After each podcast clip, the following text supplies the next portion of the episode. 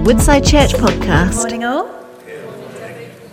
Yes, I was, some of you will know, due to preach this preach um, last week, and then COVID finally caught me. Um, but I am now all better, testing negative, so I'm here. But it does mean we are slightly out of the sequential order of these preachers. We're currently, if you don't know, in our Easter series titled Redemption. Um, and today we're going to be looking at the Garden of Gethsemane, which came immediately after the first Lord's Supper. The disciples and Jesus, um, they shared the Passover meal together, and then they sang a hymn, and then they wandered down into the Garden of Gethsemane, and that's what we're talking about today. Um, I just want to start with a quote from Charles Spurgeon, um, because his words are better than mine. Uh, so he said, Jesus himself must give you access to the wonders of Gethsemane. As for me, I can but invite you to enter the garden. And that is my prayer today, Jesus, that you would equip me to open the gate to the garden, and Father, that you would call people in and reveal to them what you have for them in that place, Lord. Right. Before we enter the Garden of Gethsemane, though, I want to take you back to another garden because to be able to understand Gethsemane and to enter it with the correct reverence for that place, you need to know what was being undone in that moment. And that starts with another garden. In Genesis, we read that when God created the world, He created a garden and He placed man and woman in that garden. He filled the garden with beauty and with purpose, and Adam and Eve walked with God in that place. But then, in that garden, Adam and Eve made a decision.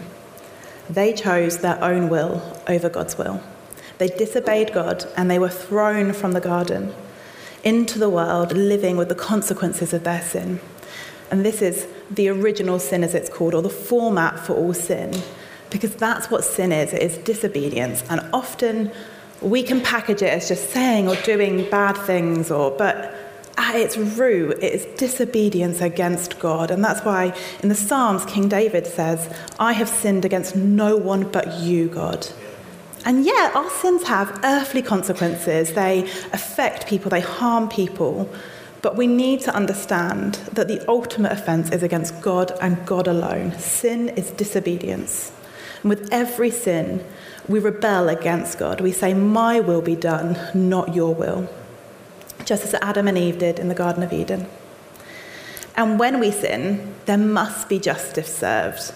It, it, has to be dealt with. An account has to be held for our sin. And in Isaiah 51 in the Bible, it talks of the cup of God's fury.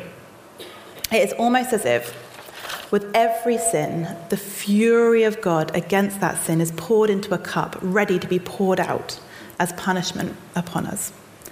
And this is why you might know the Israelites sacrifice animals. And they did it to atone for their sins so that God's fury would be poured out and satisfied in a burnt offering, and they could be forgiven. But for each new sin, a new offering was required. No one animal sacrifice would ever be enough to account for a world that is full of sin, a world full of people who choose their will, not God's will. So the offerings were repeated time and time again. And this would, as I said, it will never be a permanent solution for the problem of sin, but it was a lesson in what was to come. A pattern was created, and as you read the scriptures, you see pattern after pattern, so that we would recognize our salvation when he hung on a cross for us.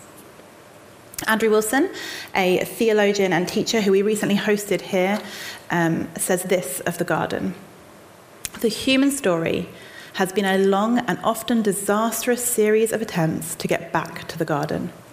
It is fitting, then, as well as glorious beyond words, that our access back into the garden, of all the abundance and presence and love that goes with it, was secured in two gardens. The first, which we know as the Garden of Gethsemane, reversed the decision of Eden, replacing Adam's, not your will with, but mine, with Christ, not my will but yours.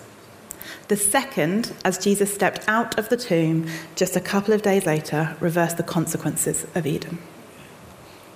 So, as we pick up the story from after the first Lord's Supper, it is midnight on Thursday. Jesus has just shared the Passover meal with his disciples. He has introduced the concept of communion. He has washed the feet of the one who would deny him, the one that would betray him, and of the ten others who would run and hide after the events of the next day. The disciples, for the most part, remain determined to stand by Jesus and are probably confused by all that they've heard him say over that meal. But Jesus knows fully what tomorrow holds. Tomorrow for him brings the cross. So, having completed the Passover meal, we read this in the book of Luke, chapter 22, verses 39 to 46.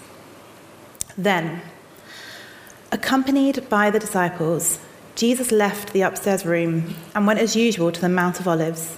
There he told them, Pray that you will not give in to temptation. He walked away, about a stone's throw, and knelt down and prayed, Father, if you are willing, please take this cup of suffering away from me. Yet I want your will to be done, not mine. then an angel from heaven appeared and strengthened him he prayed more fervently, and he was in such agony of spirit that his sweat fell to the ground like great drops of blood. At last he stood up again and returned to the disciples, only to find them asleep, exhausted from grief. Why are you sleeping? He asked them. Get up and pray so that you will not give in to temptation. In this garden, we are confronted with the humanity of Jesus. The plan has been in motion from the beginning. He has foretold of his death throughout his ministry, never with fear and trembling. He has led the way into Jerusalem with courage. Moments earlier, he is reclining with friends and singing a hymn, but now we find him on the floor and he is broken with sorrow. In Mark's Gospel, we read that Jesus said to the disciples as he entered the garden, My soul is crushed with grief to the point of death. My soul is crushed with grief to the point of death. So, what has happened to Jesus? Why is he having such a physical reaction, a deep fear and sorrow in these moments? His death is not a surprise to him. So, why is he suddenly so shaken? As he enters the garden, he is confronted in the flesh with the reality that awaits him. In his commentary on the Gospel of Mark, um, William Hill puts it this way Jesus went to the garden to be with the Father for an interlude before his betrayal, but he found hell rather than heaven open before him. I'm just going to read that again. Jesus went to the garden to be with the Father for an interlude before his betrayal, but found hell rather than heaven open before him.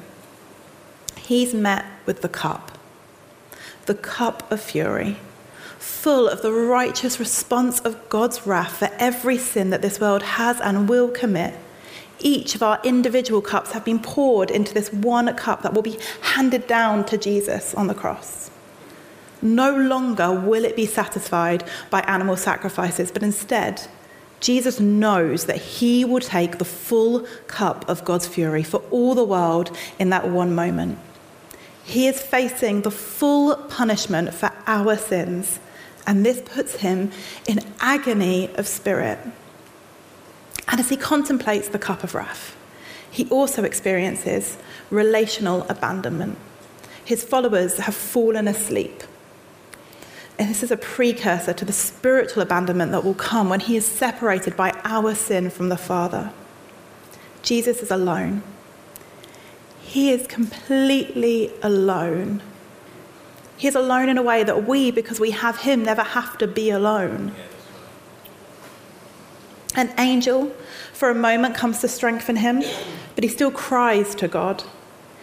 He is in such agony of spirit that his sweat falls to the ground like great drops of blood. And here, in his humanity, he seeks a way out. Father, if you are willing, please take this cup of suffering away from me. In Hebrews, Hebrews 5, verse 7, we read During the days of Jesus' life on earth, he offered up prayers and petitions with fervent cries and tears to the one who could save him from death. And he was heard because of his reverent submission. To the one who could save him from death, and he was heard because of his reverent submission. He was heard. But we know that he went to the cross. Because there was no other option. There is no other option God so loved the world that Jesus went to the cross for us. God said no to Jesus so that he could say yes to each of us in the moment that we stand before him. Jesus is the only option for your salvation. The pre existent God lay aside his glory, not his deity, but his glory, to become the mediator between God and man to take the fullness of our debt, he had to be human. He had to be fully like us and yet completely unlike us in his sinlessness. And in the garden, we encounter the fully human, sinless Saviour. There is no other permanent substitution for us but Jesus. Sorry, leftover COVID cough. I can't imagine the sorrow of the garden or the fear faced by Jesus in that place. I've known sorrow. Like many of us in this room, I have known loss. I have been found crying at midnight. And I know what it feels like to fall to the floor, desperately seeking to feel the ground against my body to steady me in times of panic and anxiety. But I have not known the garden. Whilst Jesus was desperate for a way out, he knew and accepted that there wasn't one. He has to be true to his own word. Father, Son, and Spirit made a covenant to do this. It was their shared will from the beginning that he should die in our place. In the garden, he is wrestling with his own will, in the fullness of humanness, not contradicting himself, but struggling with the outworking of that will and the reality of submitting to our human condition. He is a human submitting to death, and he is swapping the communion cup for the cup of wrath. And so in the garden, he makes the choice to say, and it is a choice to say, Yeah, I want your will to be done, not mine. He is undoing the disobedience of the Garden of Eden. He chooses God's will. He chooses to save us, and he lays down his life. And this may all seem very dark and desperate, and it is, but there is comfort in this place too. We so often rush to Easter Sunday. We think of Jesus in his fully God nature, resurrected and victorious. And we think of the cross even sometimes as this really achievable feat for him. He was God. What, what is it to him to die and rise again in three days? It's, it's almost like a magic trick in our minds. But that's not the reality of what took place. And we really need, I think, to learn to spend some time sitting with him in the glory and in the grief of the garden. We need to spend time on Thursday and Friday. and there we need to remember that the fully human Jesus went to the cross and drank the cup for us. So there are things that we can take from the garden that will encourage and will strengthen us in times of struggle. Firstly, that we are comforted by a Saviour who has suffered.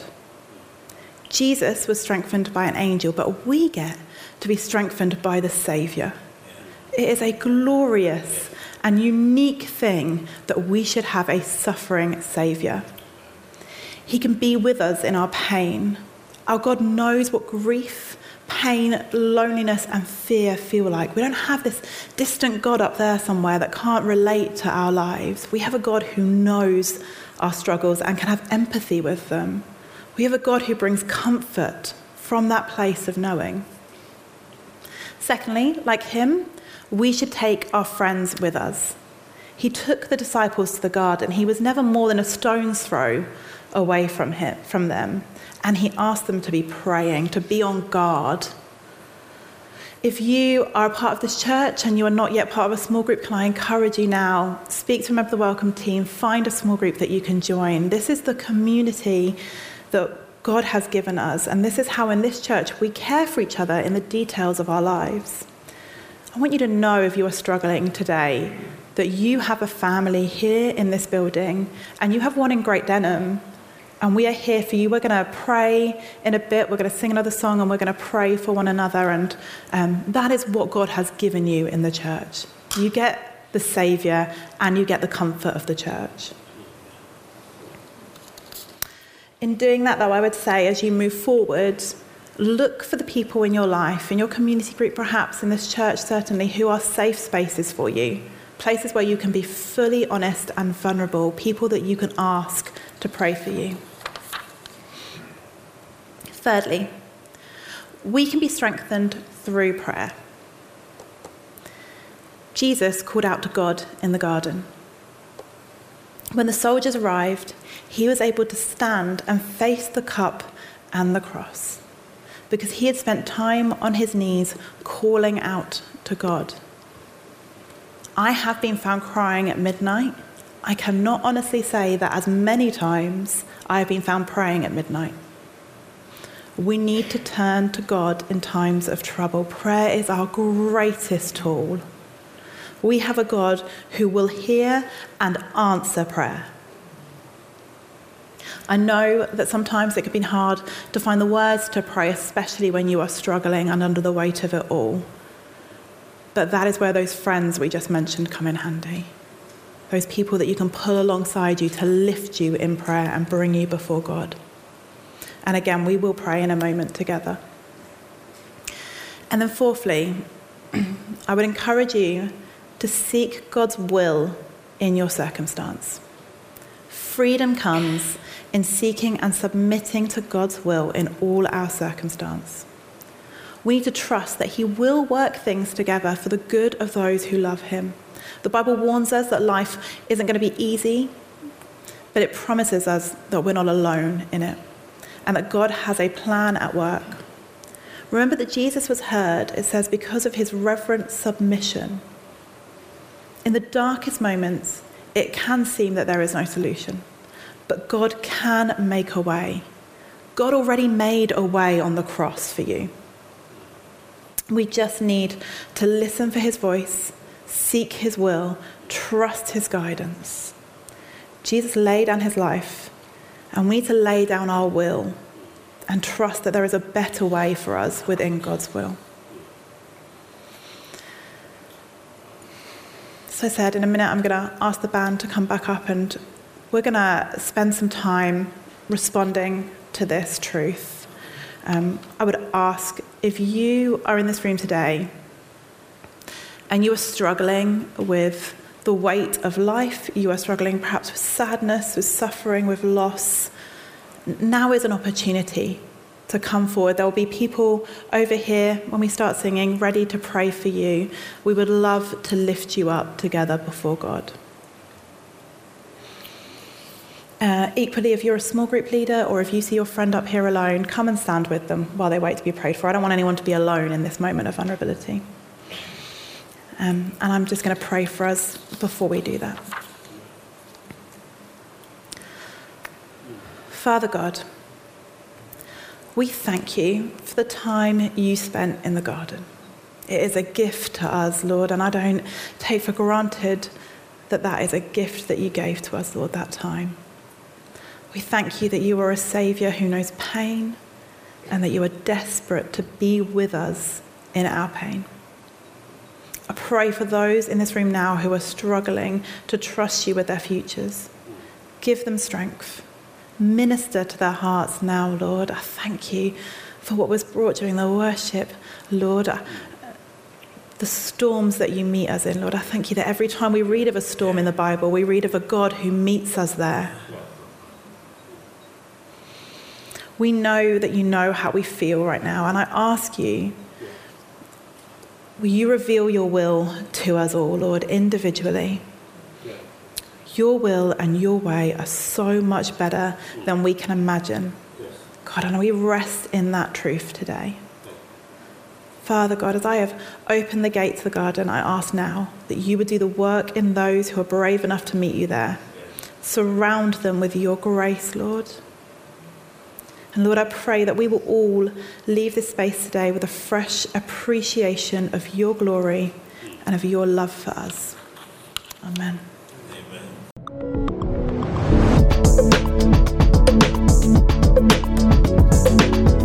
You have been listening to a Woodside Church podcast. For more information, visit woodsidechurch.com.